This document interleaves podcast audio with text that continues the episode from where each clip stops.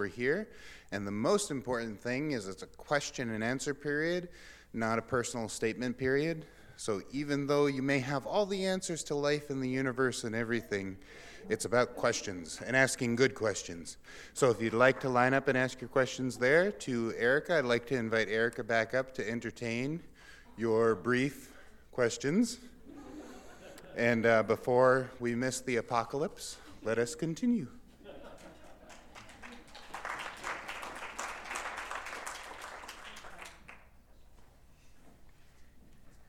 Okay, good. Hi. Hello, thank you. My name is Terry Shellington, and thank you for your uh, charming presentation. Yeah. The question was raised at our table about um, uh, how the the mood. You probably talked to your colleagues in the industry, how other people in the downtown are feeling and how they're dealing with some of it. I observe that you've been able to um, take lemons and make lemonade out of it, and see opportunity where other people uh, see problem. Uh, I'm wondering how what and wh- how other other uh, others in the industry feel about it downtown, and how um, what the morale is like. Yeah, sure. Thanks. I'm a foodie, so if there's lemons, we're gonna have lemon pie or lemonade. That's uh, why I'm good at what I do. Um, yeah, I, I can't speak for everybody. I, I think that what I what I get exposed to is a lot of people uh, not certain, and that people are tired of feeling sad. They're tired of feeling scared, and so I get a lot of calls or a lot of contact to me of, I want to feel more like you do, and I want to I want to I want to find happiness within myself. I have seen uh, I have seen some people use use certain situations today as validation to maybe have a, a way to leave that it has been hard. And i think again going back to the dialogue of downtown you know six years ago it was minimum wage and then it was parking. And i will i long for those days that that's what we were focused on because that seems so easy now. And i remember this the, the disrupt of parking meters and man that was a big one. And i was like i wish that all we were talking about right now was parking for all the people that were coming because even then people had a reason that people weren't coming. And so I think as the dialogue is changing into um, more about humanity, that is a very controversial topic. And, and I think there's just a lot of fear all over the place. It's, it's no different than, you know, the university um, increasing the number of residences that they have on campus and taking away uh, rental properties on the west side. And then that creates a plethora of rental properties over there, and that generates low income, uh, you know, or lower, or uh, whatever. The supply is too high. And so, you know, I think that people have unrest everywhere. It's not just downtown. And I think people are just sort of saying, I just want to feel good again. And how can I find a way to connect back into this?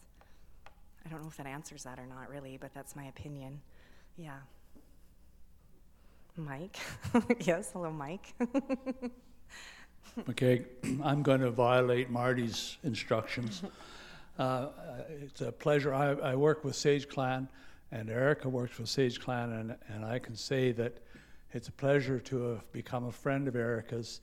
And I have personally gone and picked up very, very, very good meals for 85 people several times a week from Erica. And uh, so I, I really don't have a question there other than then you, you do have had help from other businesses as well. Uh, maybe you could uh, spread that goodwill a little bit, please. Sure. yeah, it's a team of us downtown, I think, um, on my street, but it reaches uh, all the way, well, all over to two guys and Corey over there, to Chef Stella, to Jeremy at Gentleman 3, to Big John's Books, to Drunken Sailor across the street, and the Owl, the Slice the list goes on and on, and we're all in this together. We're friends. We spend our time together outside of work. Um, I, I was invited to participate with Sage Clan because I kind of, I was like, I, I want to know you. Like I, I want to know you, and they accepted me to come in. And there was, um, there was just some food that was being given to Sage Clan that, that I just didn't think it was the standard it needed to be with the amount of money that they were, they were giving. And so I just saw a need and I was like, I can do better than this and I can get you receipts and we can actually figure out the real cost of food. And a chef prepared balanced meal. And again, I'm a foodie, that's what I do. And so I saw an opportunity that this group, that Sage Clan was feeding 70 people three times a week, so over 200 people a week. And the food that was available that they were paying for wasn't good enough. It wasn't good enough. I wouldn't eat it. My kids wouldn't be eating it. And so I saw a need, and I just, I just, I'm, go- I'm a foodie. I was like, no, no, no, no, I can fix this. And that was um, a lot through Plum, but a lot through my house. You know, I've done a lot of this at home because the restaurant is so busy that I can't put that pressure on the team to do that all the time. But it's also with Chef Stella has stepped up and said, whatever you need, I got it.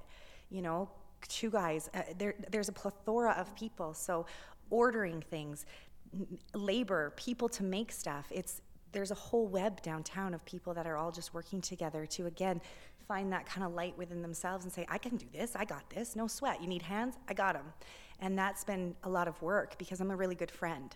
And so if a friend of mine needs something, it has nothing to do with a drug crisis. If they need something, if they need a server, if they need advice, if they want to test out a system, if they want me to visit their restaurant and and talk to their team, I've done that. So I think a lot of that is the work that I've put in through building credible and long-lasting relationships within and without, uh, or, or inside or outside of a, a drug crisis, for sure. But thanks, Mike. You're great too. I've personally seen this man pick up the food, drive the food, people, everything, three times a week, tirelessly dedicate his time to our community wherever he goes. It's not just with people downtown, it is everywhere. So I've seen the same from you, so thank you. Yeah. You're a, a, a diamond. You are a diamond in our community. Um, First of all, Erica, that was a fantastic presentation, and I really appreciated the uh, perspective that you put on a problem that we have in the city. Um, I'm Maria Fitzpatrick, and uh, one of the things that kind of stuck with me is when you talked about um, you were distributing the drugs. Drug dealer. Um, I have to say that I've had uh, a few encounters with uh, um, business owners who complained about the minimum wage uh, as they served alcohol and drank alcohol. And um, I, I think what I'd like to know is how drinking is acceptable in this city. So, how do we uh, get people to understand that alcohol's a drug, uh, and it's no different than the drugs that are uh, we see going into the uh, supervised consumption site? So, how do we get that message across to the rest of the city? You're complaining, but it's okay for you to go drink yeah. alcohol. And that that really thank you. That's a good question. And alcohol I think is the worst. So in my experience in dealing with fentanyl, carfentanil, this new W18, in dealing with cocaine, LSD, mushrooms, uh, uh, I'm missing meth, uh, cannabis, alcohol is, in my opinion, the worst and the easiest to get addicted to and the most socially accepted. And there are families that have been ripped apart by alcoholism forever. And um, I think that alcohol is also very, very expensive, and the price of alcohol continues to ri- rise. And so it's a luxury drug, um, same with cocaine. Uh, and those are luxury drugs. And so if there are people that have already not been set up in the same scenario that we have, you know, uh, whatever that looks like, born into poverty, born addicted, alcohol is often too expensive the quality of alcohol we drink. And so, what $10 of meth can buy you, um, you couldn't buy one drink for that. And so, it's also a matter of what is accessible to people um, within their means. I think a big thing is just talking about alcohol and just understanding our own relationship within it, and uh, or people we care about and their relationship with it, and almost the sensationalization of it that we've that we've really said that this is acceptable. Um, and, and it is. It's, I mean, it is what it is. But I think that if we're going to be in the middle of this light and dark thing, and we're hating and pointing and blaming and all of those wedges that keep that there, and we aren't actually looking at what's rampant in our city, um, you know, I think we just have to start talking about that and just saying, hey, I choose to see it all. I'm not going to, you know, this is not a, a, de- a demographic of, you know, here's a table full of drugs and we're going to just decide what's healthy and what's not. So I'm going to put alcohol over here in a safety zone and I'm going to leave everything else in a bad zone. um, it doesn't really work that way. It's people's relationship with that substance and the ruling that it has over their lives that's the most important thing. So I choose not to segment uh, substances. Uh, I really instead focus on medicine. So my relationship with that was whoa, there's poison and there's medicine. And I want to be a distributor of medicine. And that's food, and that's music, and that's love, and that's light. And that's what I choose to focus on is, um, especially with beer, you know, a big substitute for beer is food. And it's that yeast and that fullness that you feel in your belly. And a lot of people that suffer from uh, addiction to beer, they're hungry. And again, you can link that back to the womb. You can link that back to milk, and you can link that back to comfort. And a lot of the work that I do with people that do struggle with um, substance abuse or addiction to beer in particular, it's often cured with food, bread, right? And then you're celiac. Well, geez, great, gluten free, dairy free. I'm like, no, no, no, you're getting the gluten. But it's uh, understanding why somebody may be linked to something and where did that come from and what comfort do they find and how can we substitute that with medicine and not prescription medicine. Instead, how can we um, find some sort of a, a solution? It's medicine on another form. So. Hi, my name is uh, Knut Petersen. Thank you very, very much Yeah. for coming on short notice. You're welcome.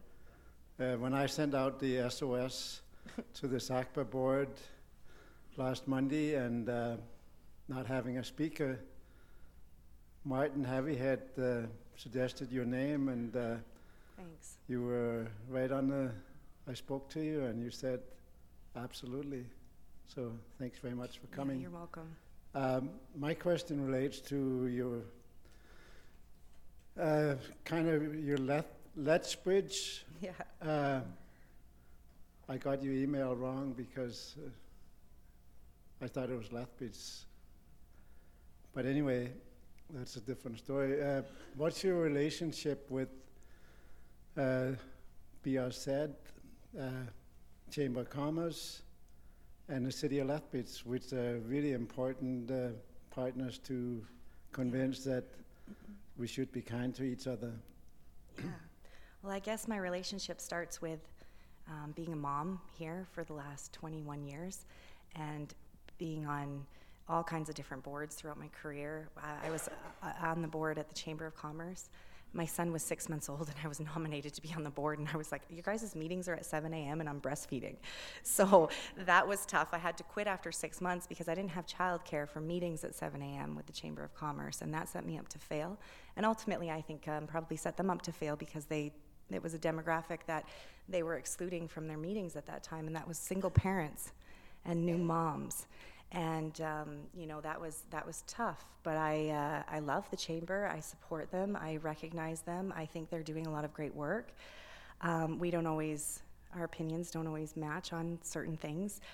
Um, but I really respect and uh, value them. Cindy, actually, the executive director there, her son Dyson went to French immersion school with my daughter Gabrielle. So yeah, we're pretty tight. we're pretty good friends.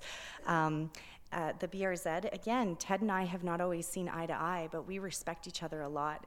And he has no doubt in the passion that I have for what it is that I do. And I think that he, through seeing the work that I'm doing, regardless if it's with Let's Bridge or Plum, uh, he sees me and I see him. And we talk real every time that we're together. And I'm not angry and I'm not, I'm not mad, I really just say, hey, I have an idea, or hey, what do you think about this? And Ted and I have a very special relationship in keeping each other's cups full and working together to motivate each other and ourselves to keep doing the hard work because it is hard work. Um, Andrew Malcolm at the city, but also a lot of the counselors, I've had the luxury of getting to know them through Plum, whether it's catering events with them. Um, they're looking to discuss something private and they need a private space or a home to to talk about delicate things that, that won't leave the room, that's my room. And so I've been able to navigate very um, diverse relationships within the room of Plum uh, to be able to build trust with people through my actions and how I run my business, but also how I manage my team. And so now that I'm creating something new, I have a lot of friends that are really trusting of me and, and that I'm able to deliver what I say that I will, and that's been um, a lot of work in doing what I've done. So, so far, so good. That doesn't mean I agree with everything, trust me. but I think they like that. They like that.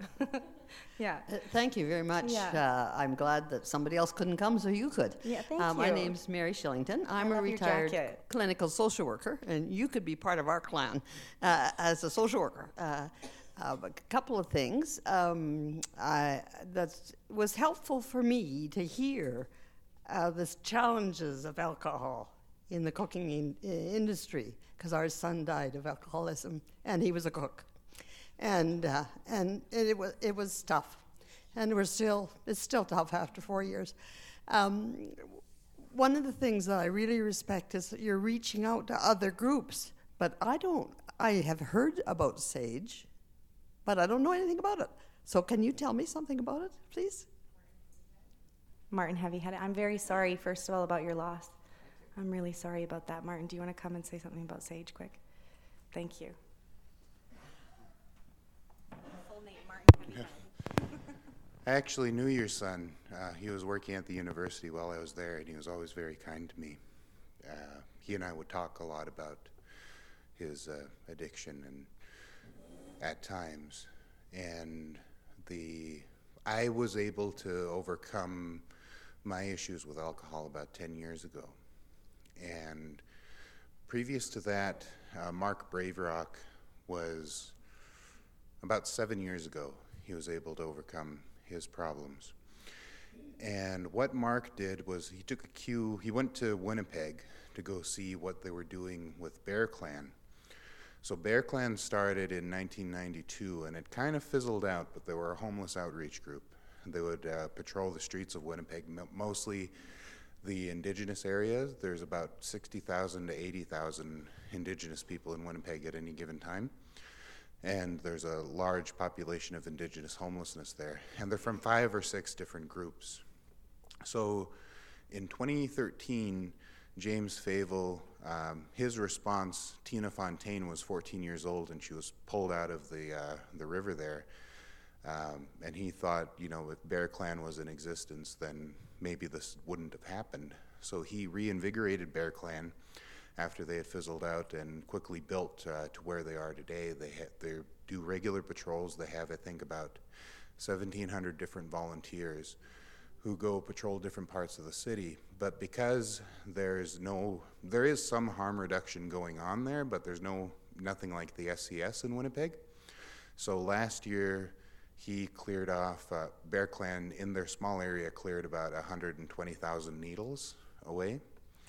And uh, when people people w- speak with great hyperbole and exaggeration over the drug crisis here, whether there's needles, there's piles of needles, there's not. Uh, Sage Clan will often pick maybe no needles throughout the entire downtown core. Sometimes eight, and uh, eight, nine, you know, not very many at all. Uh, last night we found two crack pipes and I think three needles. And so the the opioid crisis in Lethbridge, as it pertains to Lethbridge, I mean, this is a problem. We're having overdoses all over the place. We're having them uh, previous to the SCS. Now that we have the SCS, they're all localized in one area. So emergency services aren't going all over the city. Eh? So people got to think about how that saves money over time uh, in healthcare costs and emergency services cost, maintenance for vehicles, and so on and so forth, but also for the general public too. Eh? Like if you're having a heart attack or a stroke, you don't want to have the EMS crew out do, dealing with these overdoses over there. So there's a lot of um, stuff going on with the opioid crisis, and Mark had seen it coming maybe about two years before. Mark and I were involved in Where's Home. It's a documentary. You could find it on YouTube talking about uh, Indigenous homelessness in Lethbridge. And so, using both of our experiences uh, in tandem, but also Mark's own struggles, he saw what they were doing and he realized he was already doing this in Lethbridge. When he sobered up, he just started, he just kept on the streets. He just stayed walking around downtown, finding his friends, checking on them, bringing them food, bringing them to appointments if he could, uh, reminding them things, and just seeing how they were. Then he got a bike and he was bombing around downtown, still checking on people. He would save people from being beaten up. Uh, the real dangers downtown are not the street people, the homeless people. They're not, they're barely ever dangerous at all. The real dangers are the drunk white boys who go to Average Joe's, who go to Studio 54, the ones who um, are driving around beating up street people. That is a very common occurrence, and we find them um, sometimes. Most of the violence that happens to street people, the active violence, does come from being beaten up by roving gangs of uh, young men who are, you know, drunk and want to prove something, and women at times too, yeah. So Mark has been able to save people from being beaten, and once he was able to afford it, he got a van, and so then he started driving people around, started bringing them to their appointments, bringing them home, bringing them to the shelter. And uh, when he went to Winnipeg over a year ago, he saw what they were doing there and decided that this is what we need here, but in a different kind of context, because there's about 10,000 Indigenous people in Lethbridge at any given time. Quite a few are from Blood Tribe, but um, of that 10,000 at any given time, there's about mm, 200, and, 200 or so chronically homeless Indigenous people. Uh, there's about 400 or so chronically homeless people in general in Lethbridge, but we don't also see the people who are couch surfing. We don't see the people who are staying with their friends or with their grandmas or, you know, who don't have a place of their own. So that bumps the numbers up a little bit as per drug users. I think the SCS has notched it at about 1685 or so from last time I checked the numbers of active drug users. But of the people that go there every day, uh, there's a lot of people who are homeless because it is the drug of of uh, ability. You know, like if a rock, a little bit of meth costs five dollars the size of your fingernail, so that's way cheaper to stay high for 13 hours than it is to use alcohol. So what Sage Clan has been doing is going on regular patrols three times a week Wednesday, Thursday, 9 p.m., Sunday at 3. And last night we had a good patrol. We brought out socks, gloves, and uh, about 80 sandwich, 80 lunch bags, and hot chocolate because it was cold last night. So we've been doing these regular patrols, and so far we've been able to help 16 people get into treatment and house a family. All four of them were homeless together. So that doesn't seem, in the face of the drug crisis, it doesn't seem like a thing. But if you know the numbers, one person is a huge number. You know, like just to get one person into treatment is a huge, huge number. So Sage Clan is still working at it, and we go out regularly.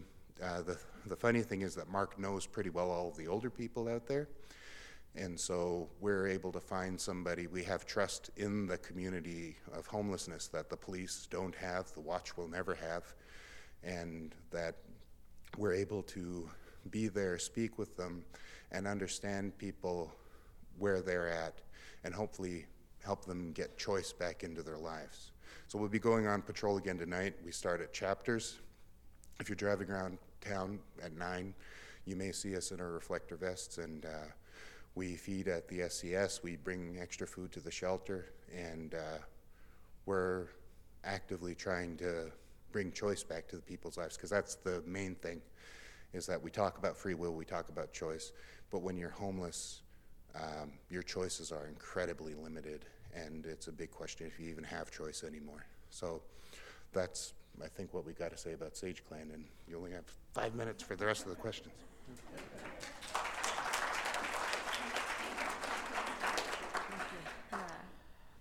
Hi, my name is Lori Schultz. Thank you so much Yeah. for your presentation today.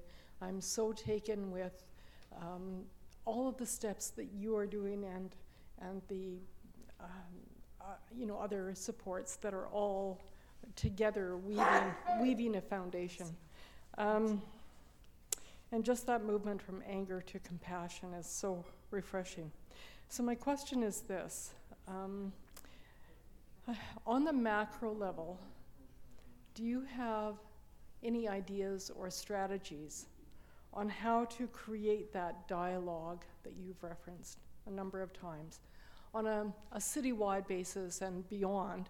But do you have any strategies on how to unwedge that yin yang wheel um, that I think is really poignant to the, the situation? So that's my one question. My second was just quickly, have you ever heard of a citizens assembly? And I'll Hmm. leave it at that. Thank you. I have not heard of a citizens assembly. Hmm, but I like it. I like citizens. I like assembling. I think it sounds nice.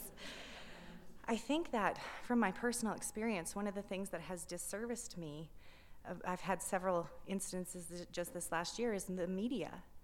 Is the media misconstruing information and them being held accountable for that? And uh, I had an interview um, three months ago and in that interview, I talked about these, and it instead was edited and chopped and changed, and it looked instead like my business was suffering, which actually tried to disservice my sale.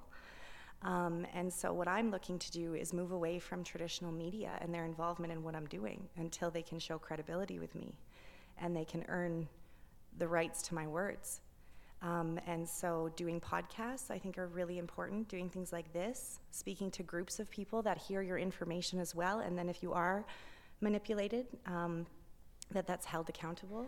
Working with independent radio, something like Jess FM, or this, uh, you know, I'm hearing about some of these different places that I'm going to look into, but being extremely careful to be in control of your own words and how they are perceived. And you are in control of that by who you speak to. And so that is what I've chosen is to start realizing the value of my words and sharing them with people that would never turn them against me. And so the dialogue is one of the most important things, and um, pulling people together to do that, but then also controlling the distribution of that, I think, is vital. So, yes. Last question. Hi, Erica. I'm Paulette Reed. Hi. Our office is on the corner of 10th Street and 3rd Avenue. Yep. So we are in the direct route of from point A to point B. Yeah, you're right by two guys, though. You get to hang out and eat pizza and tops. You're right. Yeah. And it's, whenever they come by, and of course, I always see them uh, Yeah. coming by, and we've had really no issues, maybe one or two, but Doc's always been there, and, and the needles, they just phone ARCHES. But every time they walk by, I always think, why couldn't we set up a sandwich stand Yeah, cool. outside so that as they're walking by, they could grab a sandwich and something to eat, drink? But how can we, as a business, support Yeah. you or like, how do we do Yeah, that? That's a great question. Because no one asks. Yeah, and I think the first thing that I did was I stopped using the word they, and I instead swapped in we and me. And we want to say they walk by, I see them. And instead I was like, I see. I see, I feel, I desire, I long. We want to do something. We are a part of our community. And so I think that that's huge to change the dialogue. And then it starts with norms within your team. So it starts within a team meeting, and you say, look, we're in the middle of a drug crisis.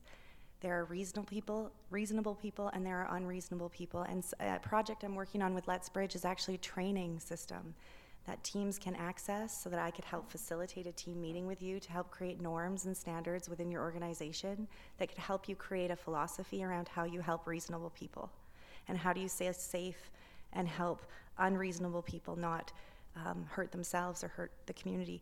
And so that's a project under Let's Bridge that I hope to have available very soon. I think in the interim, it's pulling your organization together and saying, who are we? Who are we as an organization? What do we have and what do we want to give? And understanding that there might be people on your team that don't want to participate and they don't have to. And giving the grace and the allowance to say, it's okay. How can we help support you to feel safe so you can come out of an emotional lockdown? But that doesn't mean you have to feed somebody that you don't agree with what they're doing but how can we then segment our team to be able to provide the grace that we want to to people that want to participate don't want to participate and to people that need us? And so i think again it's those real conversations within your team. And uh, again through let's bridge that's something that i hope to provide soon is that i could come in and help you do that if you wanted to. So yeah thank you. And on one more note um, with your son the chef something that also let's bridge is, is going to be doing is a a- a chef and bartender association that encourages sobriety in the industry, and then there's an actual uh, outreach and network for people that are struggling with addictions in the specific industry of the restaurant world. So I've got some good friends all around Canada that we're coming together uh, to really focus on that because it's something very important and there has been too much loss. Um, so I hope that maybe we could collaborate on that in your son's honor. So thank you.